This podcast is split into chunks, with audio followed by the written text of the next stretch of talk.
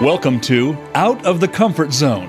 When you lead from a base of expertise, your confidence and credibility are derived from your knowledge. People follow you as a result. However, when you take a stretch assignment and span outside of your comfort zone, leading requires a different approach one of influence, inspiration, compromise, and courage. We are here to talk about how to take that next step and keep going.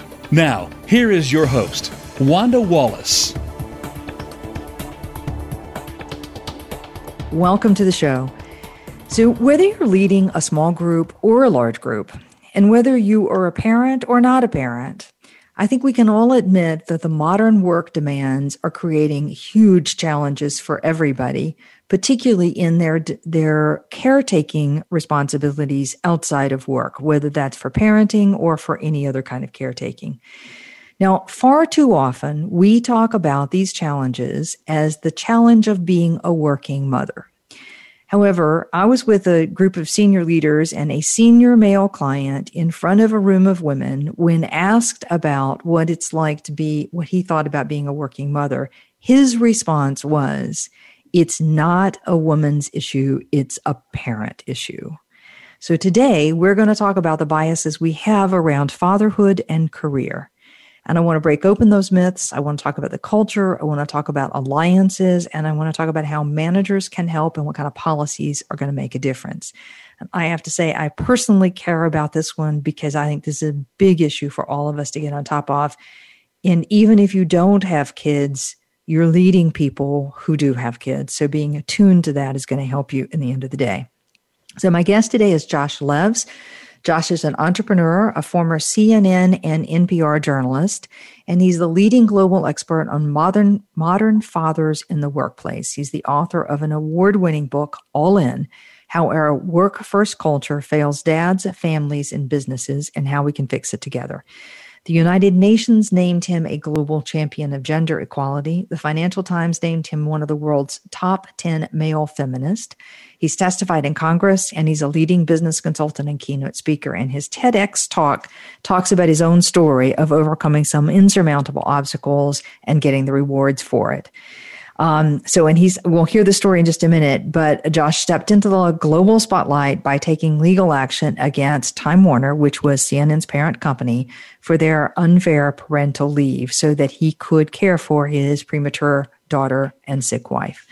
Um, and succeeded with that, I might add. So, Josh, welcome to the show. Thank you so much for having me. I'm happy to be here. I'm delighted to do this one. So I always like to start at the beginning to say to people, why does this topic matter to you? What's the journey that you're on?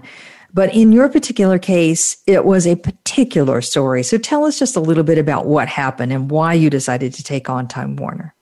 Sure. Yeah. So I was um, on uh, CNN, you know, on air and online. I was doing all this fact checking and fact checking politicians and pundits and that's when I, at the same time, was becoming a dad. I had kids, and um, I started to do some reporting on fathers and families, and discovered that there are all these myths uh, about dads. So I was covering dads and families on the air, and that's when there was this big switcheroo where suddenly I was the dad in the news.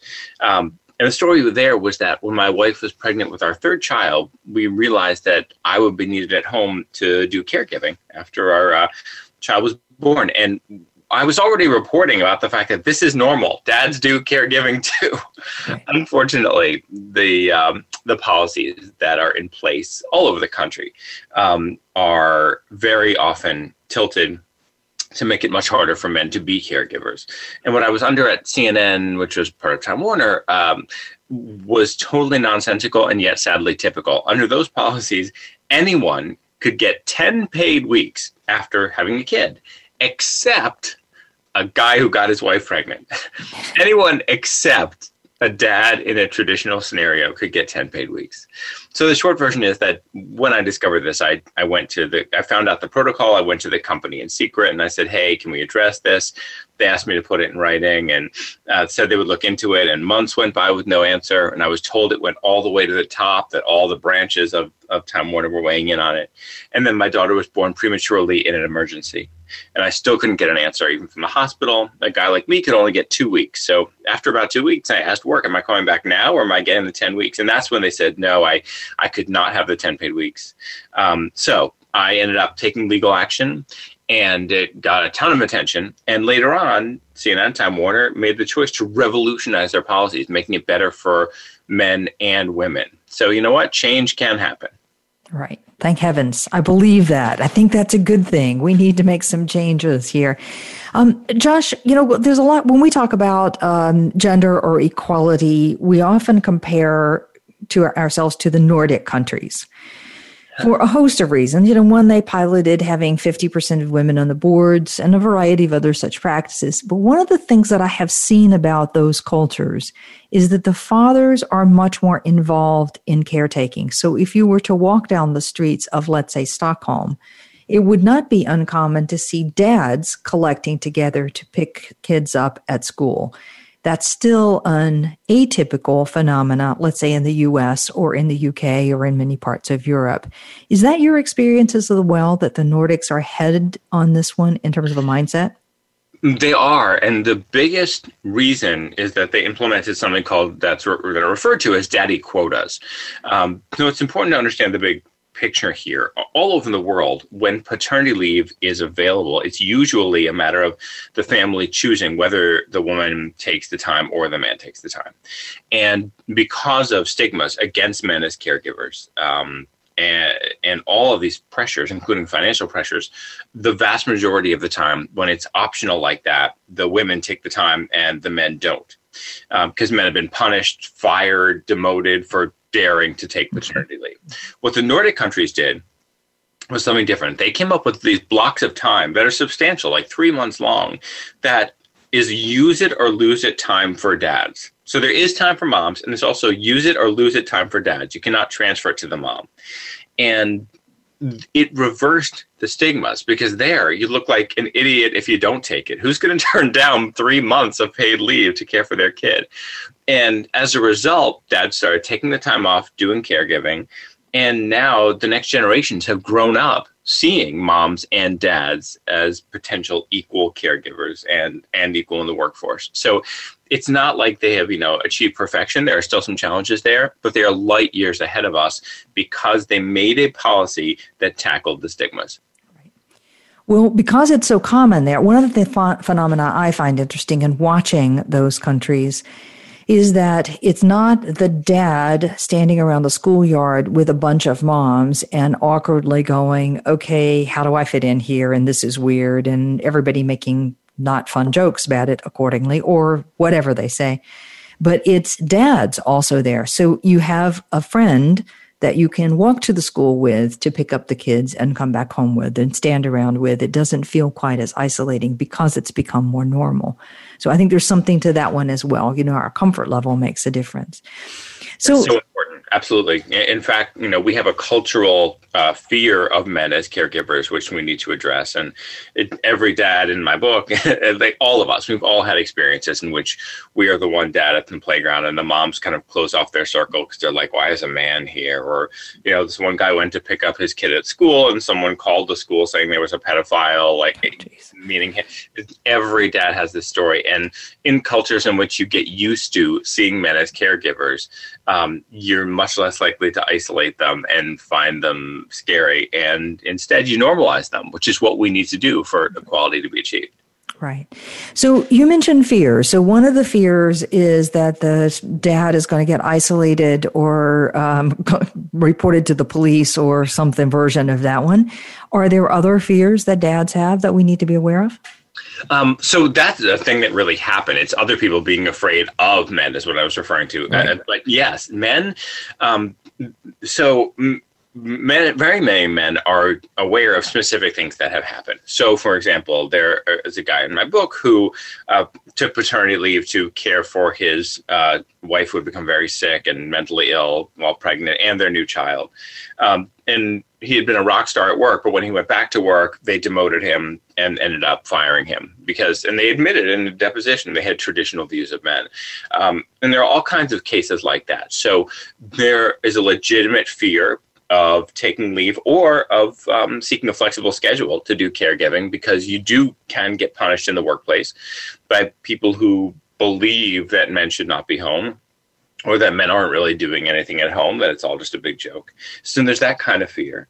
Um, and yes there are sure there are other fears as well including you know the concerns that you bring up this idea that if you are doing this caregiving, you could end up feeling isolated. This is why there are terrific groups like the City Dad groups now that get groups of men, including full time at home men, um, together or during the pandemic together virtually for supportive activities in which they have fun together. And, and it's a sign of community. And um, that has been really instrumental in helping change the culture.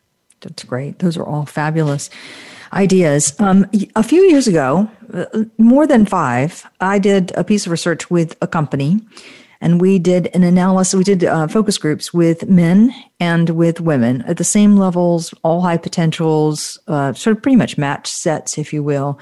And one of the things we were asking was about uh, family duties, family responsibilities, time outside of work. And we were asking women what they wanted, what they wish they had. And because we were doing parallel, we asked the men what they wanted, what they wish we'd had. And coming out of that data, a substantial number of people, it was uniformly reported from the men that they wish they could have the time off, mm-hmm. that they would take a more flexible schedule if they felt that it wasn't going to penalize, be penalizing their career. And they were, you know, like 80% certain that they would get penalized for it. So therefore, they weren't going to take it. Yeah. And I think that's the phenomenon you're talking about right here. Yeah, in fact, we have some research now. I um, I partner with a brand Dove Men Plus Care, and we've done research around this. Uh, and there's some an international survey we did that found that 85% of men said they would do anything to have more time at home, be more involved at home. Um, but when asked what's preventing men from doing this, both women and men give the same answers. There's the attitudes of colleagues and, and bosses. Um, and there's also the financial concerns. You know, there there is still a wage gap, and um, men are likely to make more money, and families can't afford to lose the higher salary. So there's a, the financial concern as well. Um, but yes, you see this all the time. In fact, EY, Ernst and Young, found that in the United States, men are even more likely than women to switch jobs or careers, or move to a different state, or take a pay cut, or move to a different country, um, all to have more time with their families. But what I have found consistently is that men are less likely to tell our bosses that that's why we're switching jobs, that that's why we're leaving the company. So this is costing companies a lot of money because they're losing not just great women. When men can't be caregivers, women are much more likely to drop out of the workforce because they can't split that with their husbands.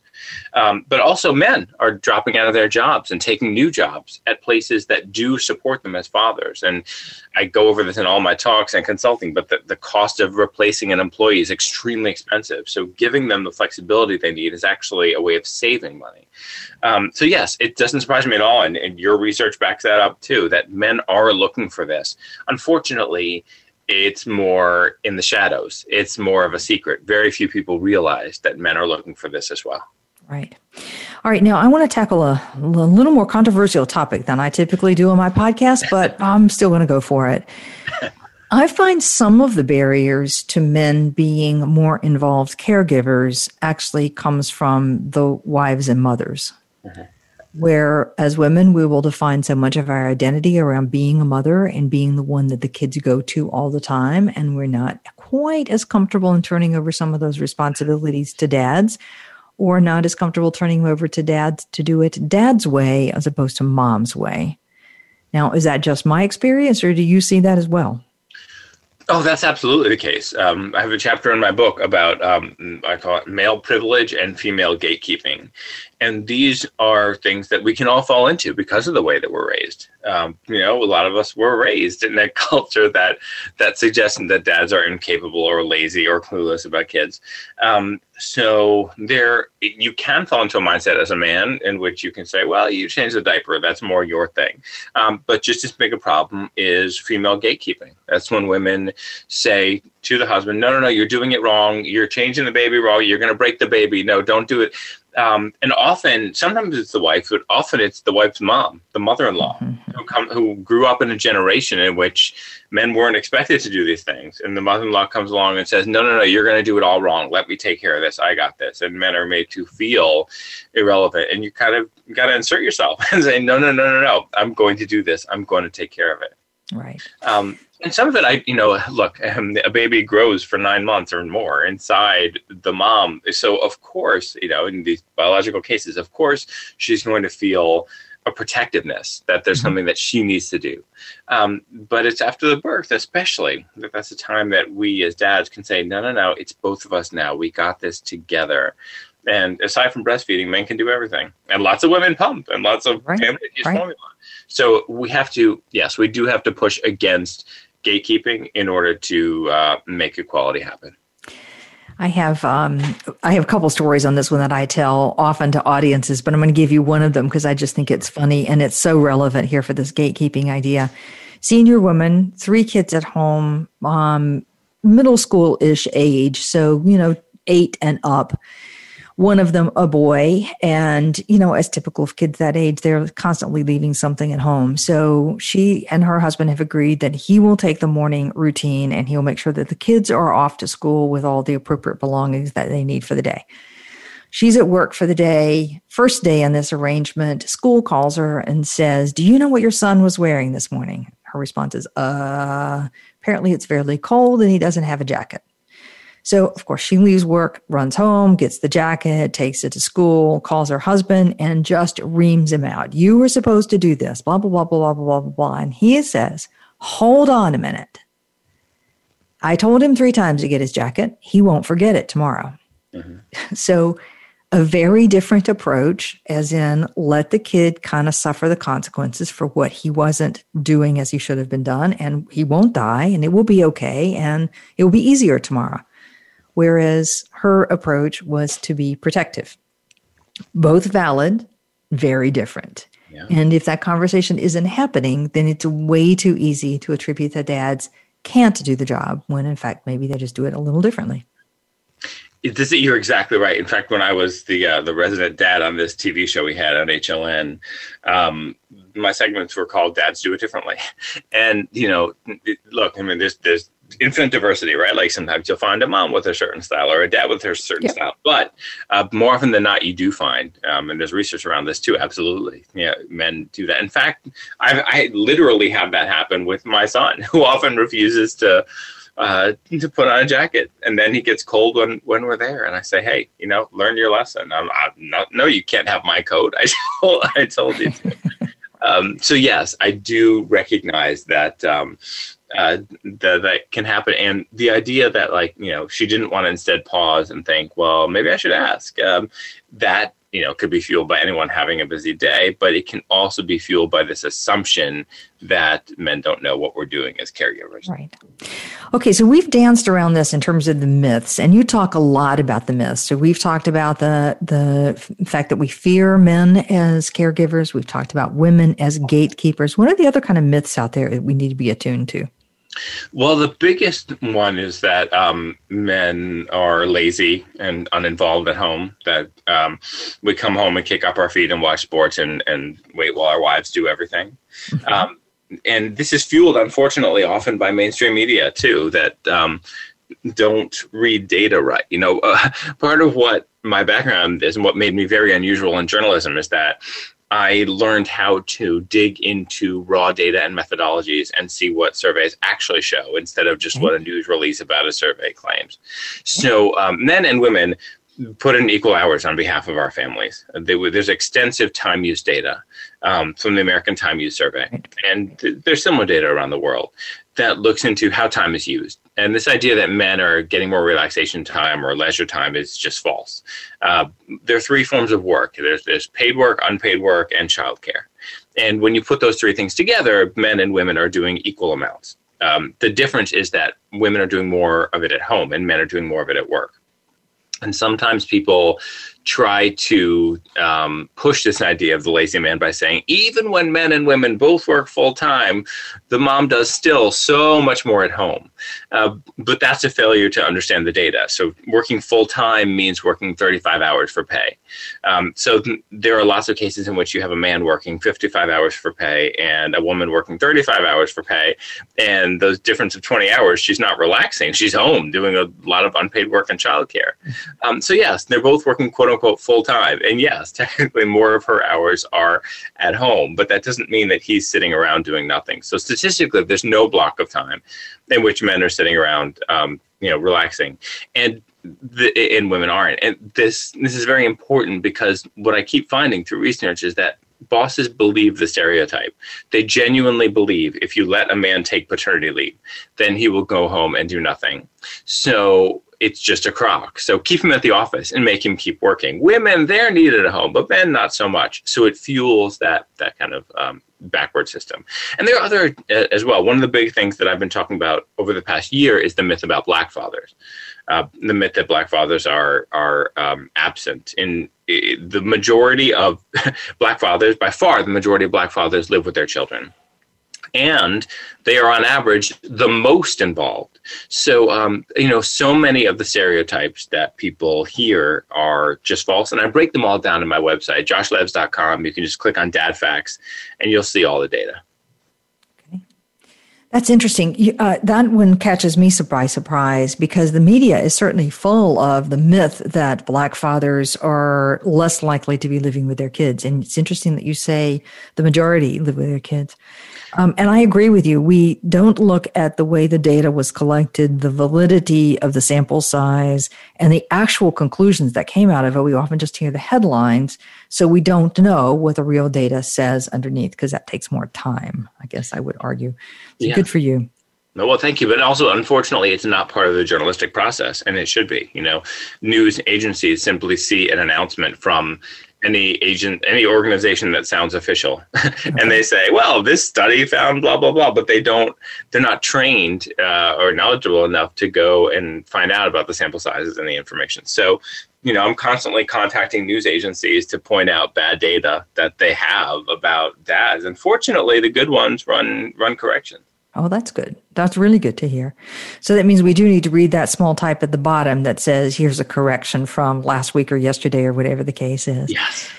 All right. So let's take this in the realm of managers. Um, whether it's a small team or a big team, whether you run the organization, whether you're just a part of the management structure, without, you know, we've said so many times on this podcast, especially in the last year, that as a manager, if you're not showing that you care about the whole person, then you're not going to get the best out of that employee. You're not going to get loyalty. You're not going to get engagement or inspiration or creativity or any of the stuff that you would like to have.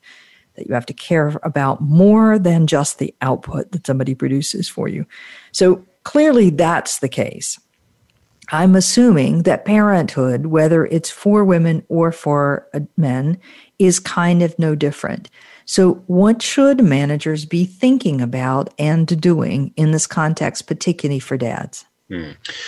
So, the first thing to understand is that all of the workplace options that exist for flexibility and leave should be treated um, in a gender equal way. Um, in fact, after my legal case, the EEOC, the Equal Employment Opportunity Commission, sent out guidance to all businesses saying that um, when it comes to leave after a birth, certainly women get time officially for physical recovery, but that time to care for a child, caregiving leave, has to be clearly distinguished from physical recovery leave, and caregiving leave has to be gender neutral. Um, and managers need to understand that they actually benefit from encouraging men to take that leave. This is a big jump that they don't understand. You know, a lot of managers assume, hey, work is better when I have my employees around. So if they insist on taking the leave available, fine. But, uh, and often they, they even say no, just don't take it. Um, but the irony is that they actually do better. Uh, businesses do better when they encourage men to take the leave because when you take that leave, you spend uh, your time focused at home doing the caregiving and you come back more refreshed and focused, and you are much more likely to stay with the business long term.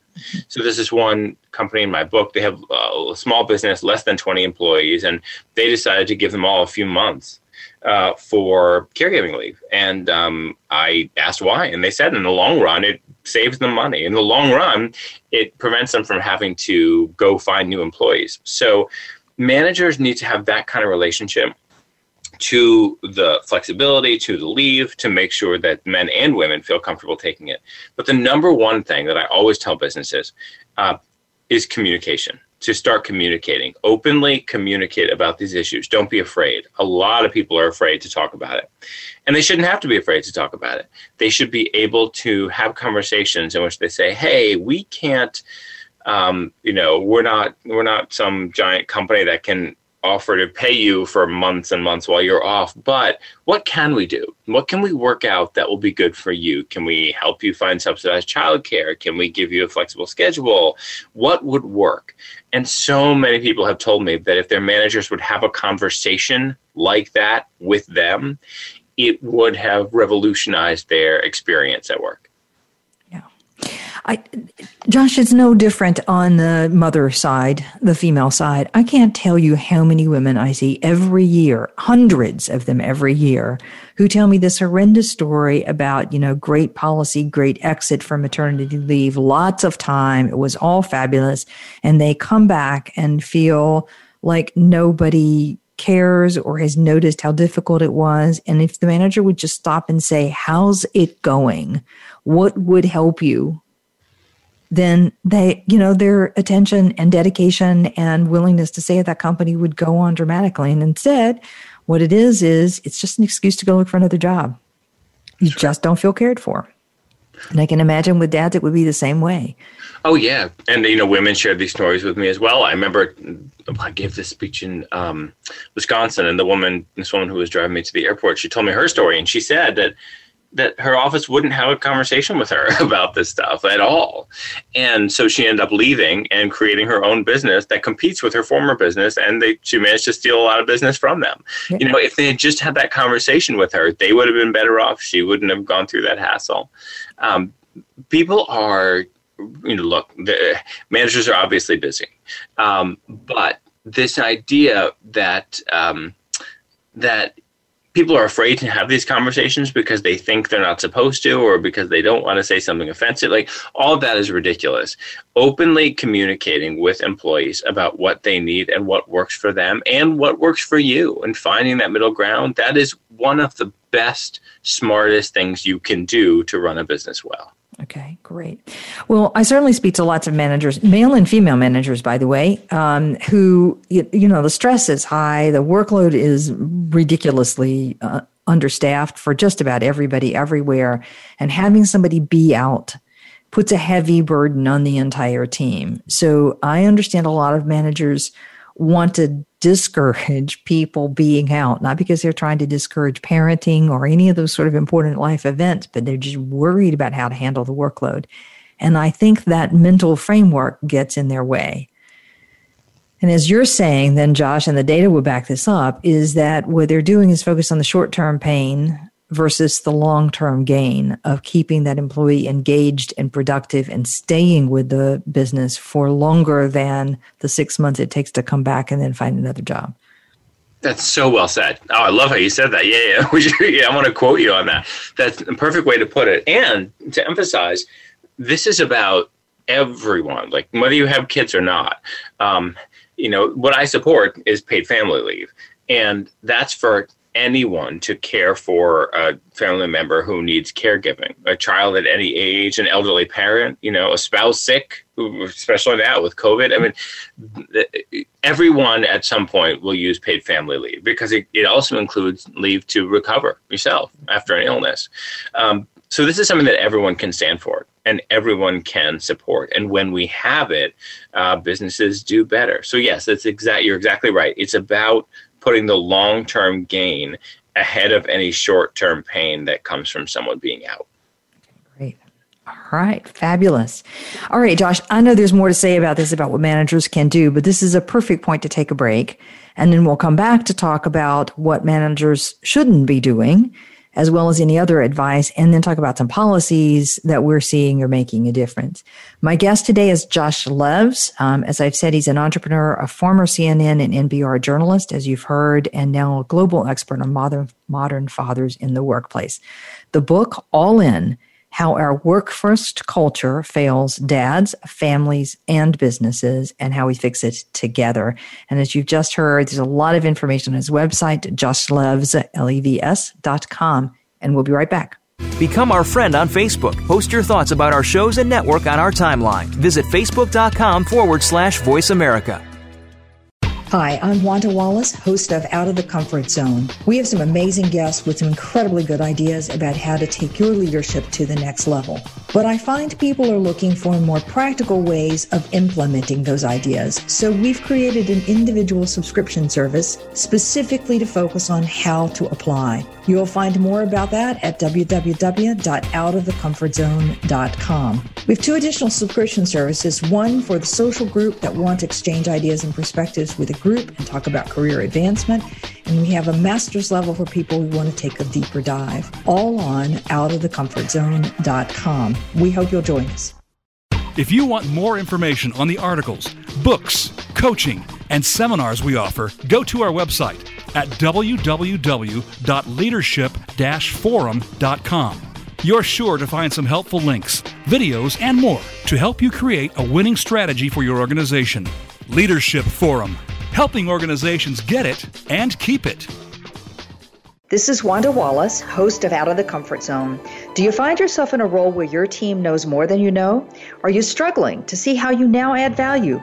For years, I've coached leaders who have moved beyond the comfort zone of their expertise and have developed a methodology to help them make the leap and go on to do more. All of those tips are now packed into my new book, You Can't Know It All.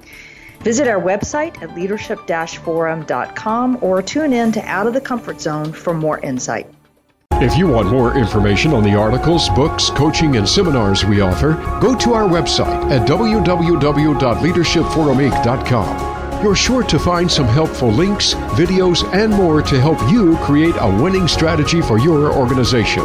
Leadership Forum Inc., helping organizations get it and keep it. Have you friended us on Facebook yet? Why not? Just go to facebook.com forward slash voice America or search for the keywords voice America. Once you are part of our Facebook network, you'll receive daily messages about what's happening with our shows, this week's featured guests, and new happenings at the Voice America Talk Radio Network. And you can add your voice to the always active discussions on our timeline. Just go to facebook.com forward slash voice America or search for Voice America.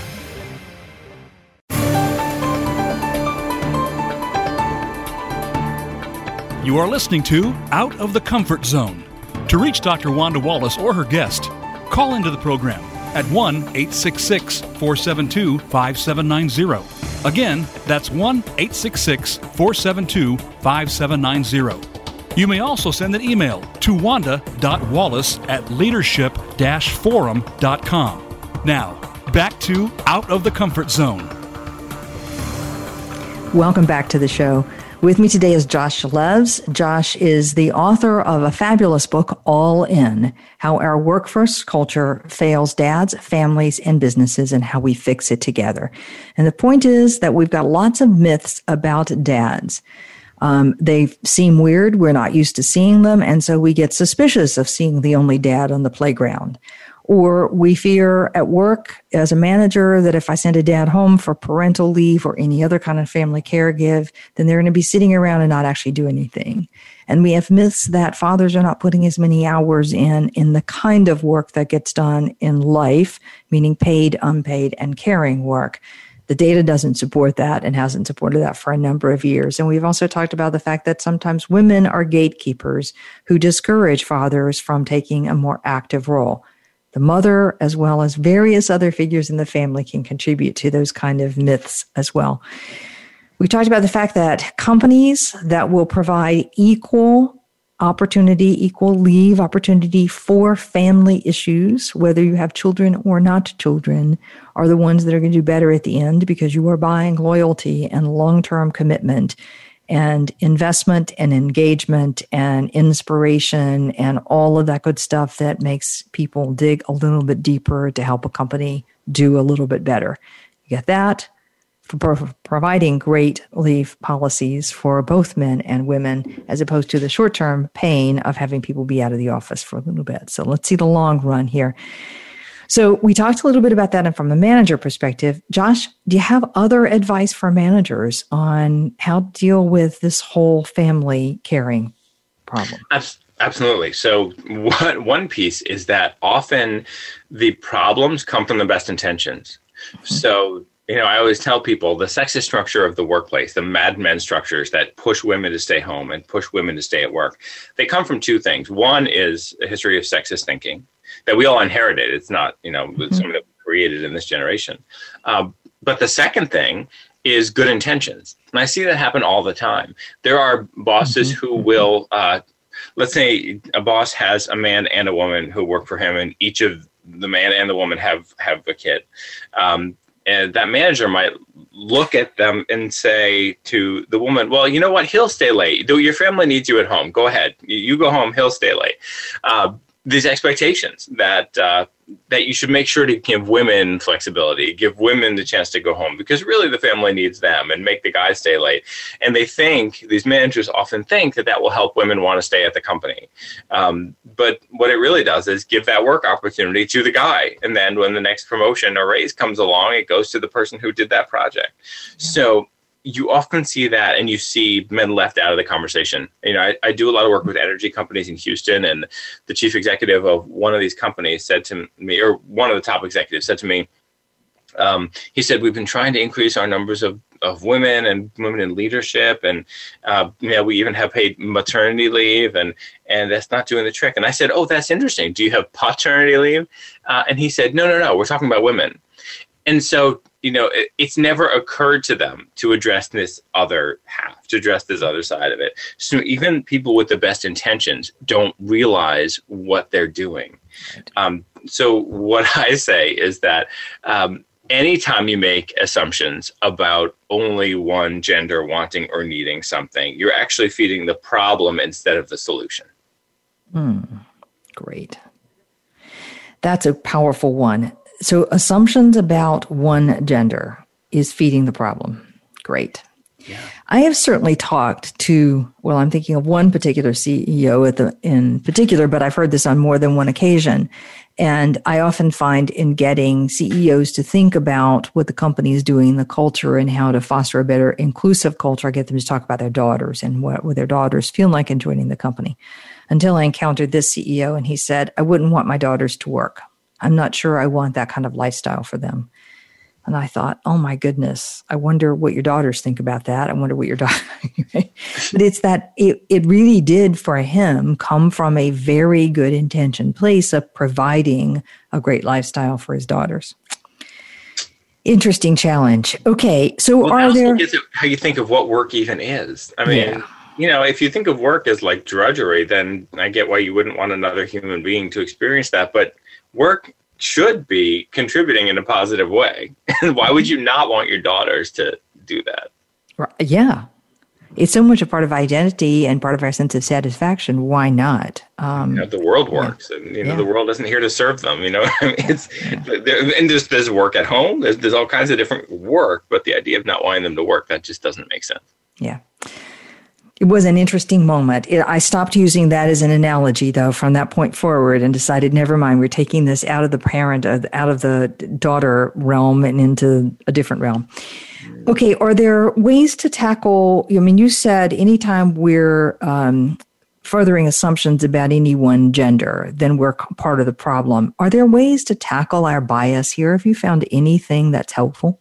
Yeah, and this is part of what I work on in workshops with companies. Um, this is a form of bias, a type of bias that a lot of people have no consciousness of. So whether it's implicit or explicit, um, it is able to thrive. Uh, instances in which men and women um, operate with uh, negative assumptions about men this way. I mean, look, there's this one guy in my book who got uh, his wife was 38 weeks pregnant and there was an emergency and um, he had he was crying at work when he got this call. They thought the baby might not make it and he ran off to be with her. Everything worked out fine. Baby was born. His wife's fine. This was the middle of the week. He came back to work on monday but his boss called him in and rebuked him saying how dare you take off so much time? Don't you know you're needed around here?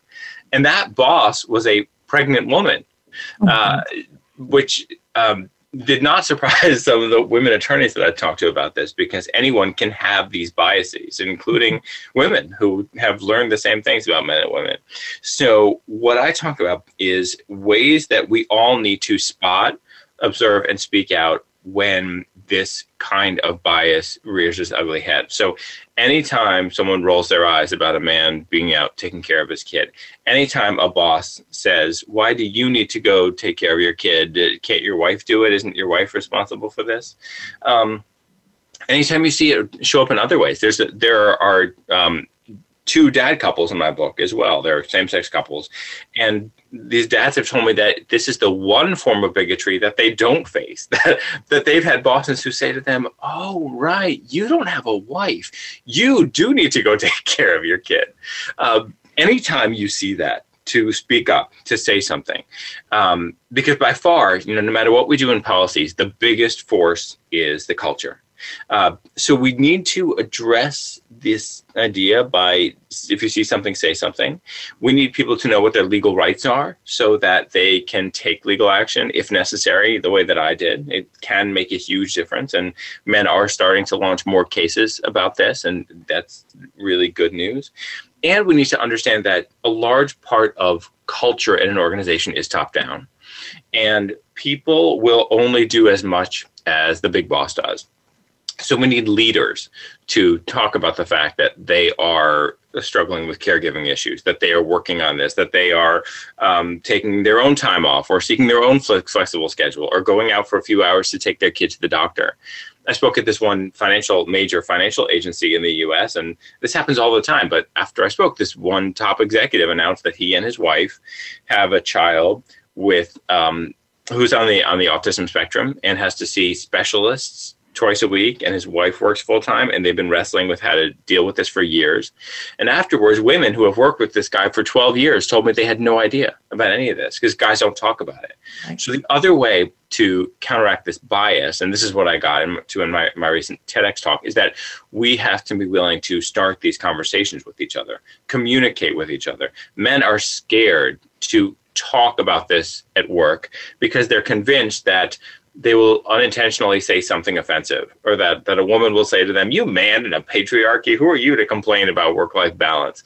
But therefore, it remains in the shadows. So I say to women, speak to the guys around you about how they're having these challenges. I say to men, speak to the women around.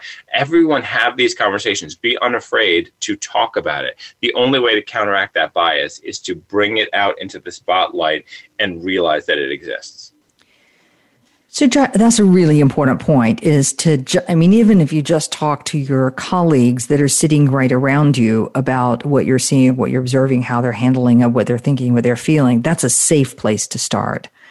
But I think this is also important for leaders to talk about the need. We often talk about vulnerability, about being, putting that little bit of yourself out that builds trust and, you know, inspiration and a whole bunch of other things but for leaders to be willing to talk about their demands outside of work um, just a bit. And I find it interesting. Why is it that male leaders are so hesitant to speak about that? I'll give you an example. I have a CEO that I know very well who has a child at home with a disability and doesn't want to talk about it. Mm-hmm. Now, I get you don't want to label that child to any way, but doesn't want to admit that that takes extra family time and extra attention from him. Mm-hmm. Why is it we're so hesitant to speak? Because we have a bad cultural idea of what a good worker is and looks like. Mm-hmm. We have made the mistake of thinking that the best workers are the people who are at their desk, or if it's a different kind of work site, you know, a mine, whatever it is, who are who are at work all the time. Mm-hmm. We operate on the assumption that, especially white collar work, that um, working around the clock makes you the most deserving of a promotion, makes you the best. Uh, and people don't want to lose the track that they're on. And what I found statistically is that the very few men who do not put their families first, who do not prioritize family time over work, they um, are the leaders of the companies, and they look for the very few men who are like them, who are going to sit at their office all the time, who are going to be at their desk all the time, and they raise them up the ranks, thinking that they must be the best. And that sliver of men who do not represent the norm um, end up being the culture keepers and setting the policies. So that's a vicious cycle. And so what I do with companies often is I, I'll, I'll have them stop thinking about work that way and start thinking about work as something that you achieve not how many hours are at your are you at your desk but what's your productivity so i say look at your employees what they accomplish over any metric you want a month a quarter a year whatever works for you then see who those people are that did the most. And you will find that almost always they are not the people who are at their desks all the time. Very often they are the people who also have caregiving in their lives because that makes us really good multitaskers and and really good at organization. So um, when you start thinking about great employees as being people who do achieve certain things instead of people who are at their desks all the time, then you start to change that culture. Until that happens, of course, this guy won't want to talk about it because he will be afraid that he will then be seen as someone less worthy of becoming CEO or CEO of another company or whatever is next on his list. It's interesting. I hope, I hope, I hope, I hope we're in a world where we will start to look at um, achievement uh, and significance of that achievement, not just sheer volume. I've been saying to people lately if you were an Olympic class athlete, you would know that you could not train or practice every minute of every day and be at your best for your competition. You would also know that you had to eat and you had to sleep well and you had to have time for recovery or you would not be at your best. And you know you have to get your mental game straight or you can't compete and win. If we know that about Olympic class athletes, why do we think that those of us that are in companies are any different? Why do we believe that employees can perform and generate great results when we don't allow them to have all these other components that are going to make them strong performers? So what you're saying here about fathers is actually, I believe, at the end of the day, flat out good business practice. That's so well put. I love the analogy of Olympic athletes, um, and you're absolutely right. The um, the expectations that we have should be based on how human beings work best. Uh, and you know, there's a lot of mythologizing that has gone on around this. There's a there was this great post on Medium. I think it was by Dustin Moskovitz. He was one of the early founders of Facebook, um, and he said that he was mythologized and praised for uh, pushing, I believe it was the engineers, to work around the clock and these crazy, crazy hours. Um, and he said he only realized later on that if he had instead followed a 40 hour week with them and not expected crazy hours, that Facebook would have been more successful much sooner than it was. Mm-hmm. Um, there are good reasons for this. There are good mental reasons for this. And, um, you know, we do kind of glamorize this idea of, oh, I'm working around the clock. Um, and it just doesn't make you better. It, in fact, might be a sign that you're less good at multitasking and less productive because it takes you so long. Um, or that you just have too much on your plate that's not right for any one person. Right. So, um, you know, organizing work based on how human beings work best is such an obvious thing to do. Uh, and we have not been doing it well enough for decades, and it's time to. That's right.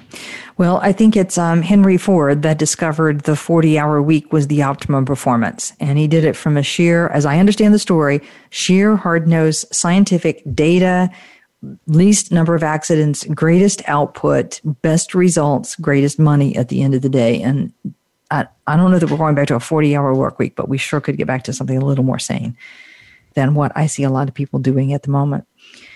Yeah, it's just that we need to take that idea and remove the part where you have to be in one location continuously every day from eight to five, if you have an hour off along the way or whatever it is, because um, because work uh, also does not have to look like that Mad Men idea that you're all in one place at the same time. You know that that part of the Henry Ford era, in which like it would be this one continuous block of time. Um, that may have made sense at the time, but it was definitely designed around the expectation that the woman would be home for the day while the right. Man was off doing the work. Uh, now that we have both of us, we need to be able to take that idea of how much work you do, but also spread it out across the day based on what works best for you and still gets the job done for the company. Yeah, I, I, think it's different in the Henry Ford era when much of the work was labor and it was labor required from everybody simultaneously to run a factory floor. The kind of work that we're doing today, especially in the Western world, is a very different kind of work and therefore needs some different models than what we had at those moments in time. Exactly. It's more based on our, our minds now and our innovation and our creativity. Okay, Josh, we've talked a little bit about policy in terms of having making sure that it's gender equal that whatever you would provide to women you would provide to men and we've talked a little bit about making it equal for everybody not just about children but family leave uh, whether it's caring for a sick spouse or for yourself or whatever it might be that you need in terms of caring do you have other policies that you advocate for Yes. So we need national paid family leave insurance. Um, you know, it's good for businesses to have um, these policies. But the number one thing that we need as a society is to have a national system that works. We are, you know, the only, almost the only nation at all, and certainly the only industrialized nation, but literally almost the only nation that doesn't have a system to make sure that after a baby is born, it can have a parent at home and food on the table for at least a block of weeks. It's literally just us. Um, and, you know, they tiny little island countries. So um, when we look at that, uh, we need a national solution, and that needs to be through national paid family leave. Um, so I've done some work with um, some people in the Senate, and I've met uh, in Congress. Hopefully, now that we have a new administration, there'll be a shot to get that going at a governmental level. Because ultimately, it should not be up to businesses to solve this. Paid family leave is insurance. There's this tiny little payroll deduction that workers pay, and it goes into a fund, and then you get paid out of that fund when you need it. It's hugely popular in the states that have it: New York, California, New Jersey, Rhode Island. It's it's growing in more and more states um, and it boosts businesses because it keeps people working. So we need that at at that level. Um, what we need at the level of, of businesses um, is to we need to certainly make sure that paid family leave exists in the ways that they are able to afford it, and in the long run, they will come out ahead as a result of it. Um, but I also do support policies that ensure communication can improve. So, for example, I testified in New Hampshire um, in favor of a law that would, it's such a pathetic law to need, but it was a law that would ensure that employees have the legal right to request flexibility, even if they don't get it. You would think that would be obvious, but um, people are afraid to have these conversations and they're afraid that they will get fired if they even ask for this kind of thing. Right. So, at the legal level and also at the business level, we need to have written policies that ensure that no one will be fired or demoted or in any other way punished for opening up about these challenges and trying to work something out. Um, and some of that needs to be done in writing so that people know for a fact that they are safe having these conversations with their managers, with HR, with benefits, with each other. Um, and then beyond that, it is more cultural change. And, you know, this is why what I do uh, with businesses is I get in there and I help them change that cultural DNA by starting these workshops and having these conversations. Um, and over time, we can do this. It's up to us to fix this. If we don't, then you know when our kids grow up when my kids grow up they will be in this same situation facing these same mm-hmm. sexist structures mm-hmm. and it's it's really on us to fix this now it's time to do something about that. I can imagine that a number of people thinking about some national paid family leave insurance are freaking out. But if I were a manager, I would encourage you to go back and look at your data and just tell me how many children are born in your team, in your group in any given year. And I think it'll surprise you how few people it is. And that makes this a much easier problem to tackle when you realize that in a smaller in an in an entity it's not we're not talking about hundreds of thousands of people we're talking about something we can manage in the course of a year oh yeah and it's i mean it's it's increases business profits. Um, so there's really no negative against it. In fact, the major groups that used to fight against it, that they said, "Oh, it's another regulation; it'll hurt businesses," um, they've generally stopped because the data is in and it's great for businesses. So you know, I always tell people whether you're conservative or liberal or whatever, there's no reason to be against this. This is a family value that's good for business. Who's going to oppose that? Right. Um, so when you learn how these things work, you know, and you get past some of the the, the fear mongering, you come to find that sometimes there are solutions, uh, and this is one. I love it. There's very few of those, it seems, in the world at the moment. So that sounds good to me. Okay, Josh, I have to ask you, you got one minute to answer this question. One of my favorite ones I don't always get to. What takes you out of your comfort zone? Interesting. I would say that the challenges of being a parent um, constantly take you out of a comfort zone because there's always going to be some kind of challenge that you didn't experience that is not in keeping with your personality but is in keeping with your kid's personality that you don't know how to solve. And that's when it takes a village. And that's when i turn to you know these facebook groups i'm on with fellow dads um, or other people I know who are great parents, and I turn to them and I say, I don't know how to fix this. I don't know what to do about this one. Yeah.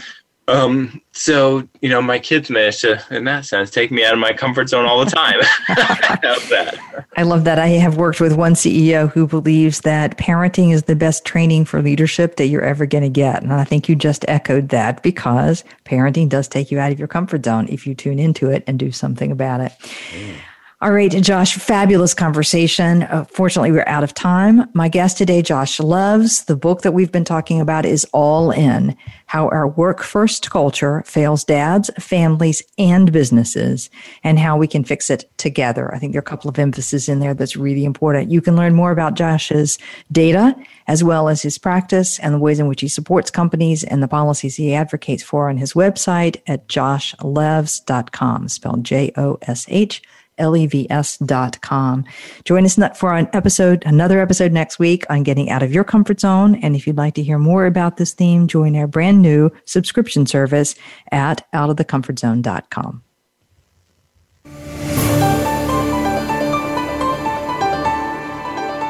Thank you for joining us today. Tune in for another edition next week with Dr. Wanda Wallace on the Voice America Business Channel. Reach outside your comfort zone this week.